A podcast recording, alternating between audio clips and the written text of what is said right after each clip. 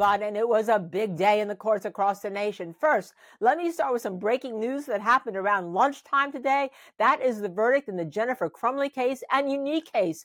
A mom charged with negligence, criminal negligence for the school shooting of her son Ethan, who was 16 years old or 15 at the time of the shooting, and actually took out, killed four young students and injured a lot more with a handgun bought for him by his father and gifted to him by his mom, according to the prosecution.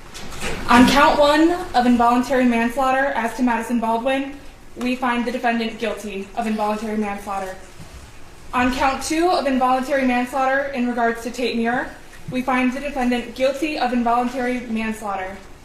On count three, as to involuntary manslaughter regarding Hannah Hannah St. Juliana, we find the defendant guilty of involuntary manslaughter. And in count four of involuntary manslaughter against Justin Schilling, we find the defendant guilty of involuntary manslaughter. So I have some thoughts on it. First, okay, my hearts go out to the parents. Losing a child is never anything that's ever going to be replaced. But the verdict itself, well, the prosecution's trial of same gave me some palpitations. First, before the case, I thought she was absolutely guilty. But during the case, to rely or talk about or bring up an affair and bring up the fact that she went out riding her horses. Well, if this were a man and probably a president of the United States, even, we wouldn't be hearing so much about how the affairs calls a dereliction and the duty of being a mother. We wouldn't be hearing about how a golf game or many golf games or hundreds of golf games. It calls a dereliction of duties. But with the women, we do because women are held to a different standard in raising their child, I think, than a mom. However, having said that, having said that, I also have a problem with the fact that there's it's a criminal negligence. In many states, criminal negligence is not a crime. There's no such thing as criminal negligence here. Uh, the fact that upon hearing about a shooting at the school, the dad went to look to see if there was a gun gone and called the mom, and the mom texted her son, don't do it. That seems to indicate to me that perhaps they thought, perhaps they thought their son was, son was a school shooter. Maybe she shouldn't have taken him to the gun range. But then again, if you were arguing the case from the other end, you would say you didn't train your son by taking him to the gun range. So there's a lot of back and forth here.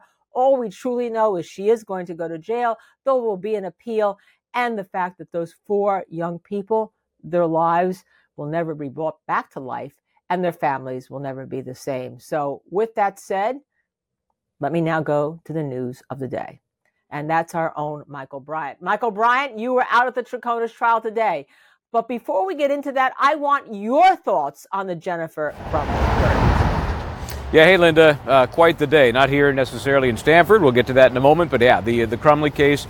Not all that surprised with the verdict because I think we figured if we were going to find a parent responsible for the actions of a child, it would be in a scenario in which you have a school shooting, where you have such sympathy for the four students in this case that were killed by the son of the defendant, Jennifer Crumbley.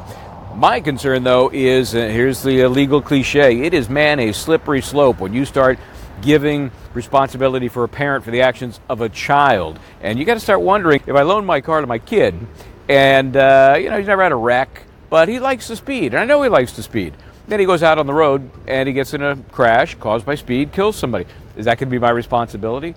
I don't know. And this this verdict makes that question very unclear. So this will go up on appeal. We know that, and there will be some perhaps guidance coming from appellate courts as to at what point a parent is responsible, or is it just going to be thrown out as, hey, it's case by case. We're going to uh, defer to the jury's decision on this case.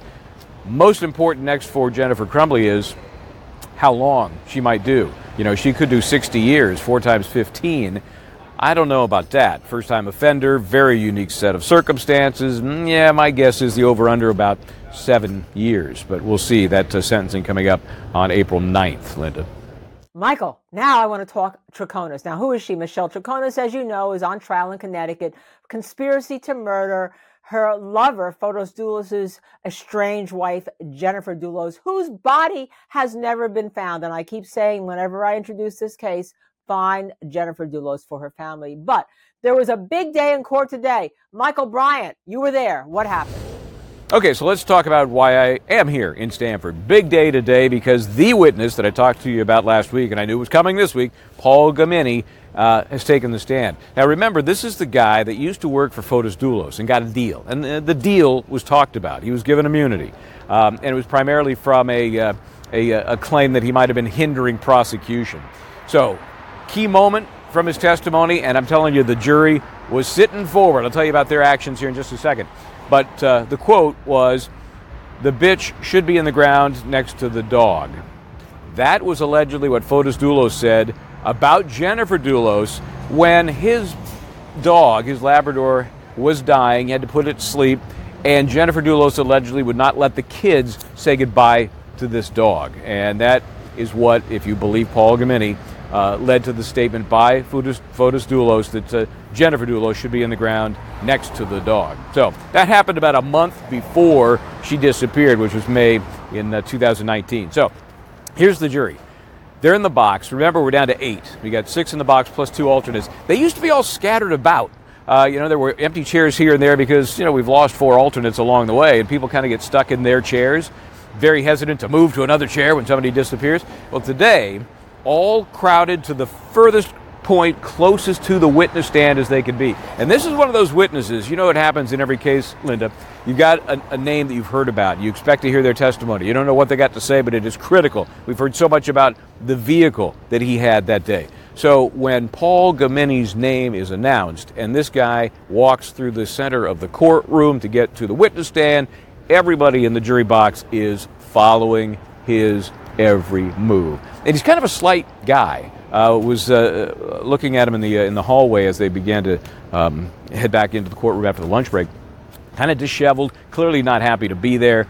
Uh, he had had his own representative as well, and so uh, the testimony they provided was something this jury had been waiting for. And other than that Fotis Dulos comment about Jennifer Dulos and the, the dead dog reference, uh, very important moments. Let me give you just one. He talked about some keys. Remember, this, ca- this case is so full of vehicle information, it drives you crazy. But he had the uh, Tacoma. His car was the red Tacoma truck, right? So during the course of the day of the, the, the disappearance of Jennifer Dulos, this was May 19th, uh, or May 24th, 2019, there were cars all over the place. And there was one point where Fotis Dulos, Paul Gamini, and Michelle Troconis, all in separate vehicles, were at one of the houses that was being sold by the Fore Group. Remember the Fotis Dulos uh, business to build homes and sell them. One odd thing that this witness noticed was his keys to his Tacoma were hanging outside the passenger door, you know, in the lock. He hadn't been using that vehicle. He had been using the Raptor, which is another vehicle very important in this case. And he wasn't sure who had been using it, why, or where, but his keys in the door lock for the passenger side of that vehicle. He leaves to go do something, comes back. Now the keys are gone. He can't find the keys anywhere. He has given nobody the permission to take those keys, use those keys, or use the vehicle. So it leads to a lot of questions. I'm not sure exactly what it means in the big picture at this point, but that is part of this key testimony that Paul, uh, Paul Gamini is, is playing out for this jury. Now, Michael, you had a chance to talk to Michelle Troconis' mom. Really, what did what did she say? What have you learned? What can you tell us? Remember that uh, Mircea Troconis, the mother of Michelle Troconis, was very upset because Paul Gamini got this immunity deal. Right? She felt like, hey, if he's getting this deal, why isn't Michelle? So we can you know wrap up this case and let the cops know everything they need to know. Maybe even find Jennifer Dulos' body. So I talked to her during the break uh, confirmed a couple of things. First of all, she is not testifying in this trial. Michelle Troconis' mom will not be testifying in this trial. She has testified in prior hearings related to other evidentiary matters. The other thing is, uh, you know, I asked her, I said, you know, you were upset because Paul, Paul Gamini got this immunity deal.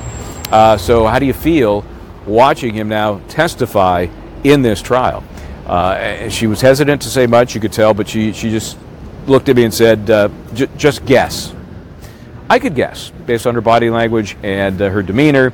She's not happy to see this guy. It's playing out as, as she knew it would. And this guy is on the stand to roll over and turn on her daughter, Michelle Troconis.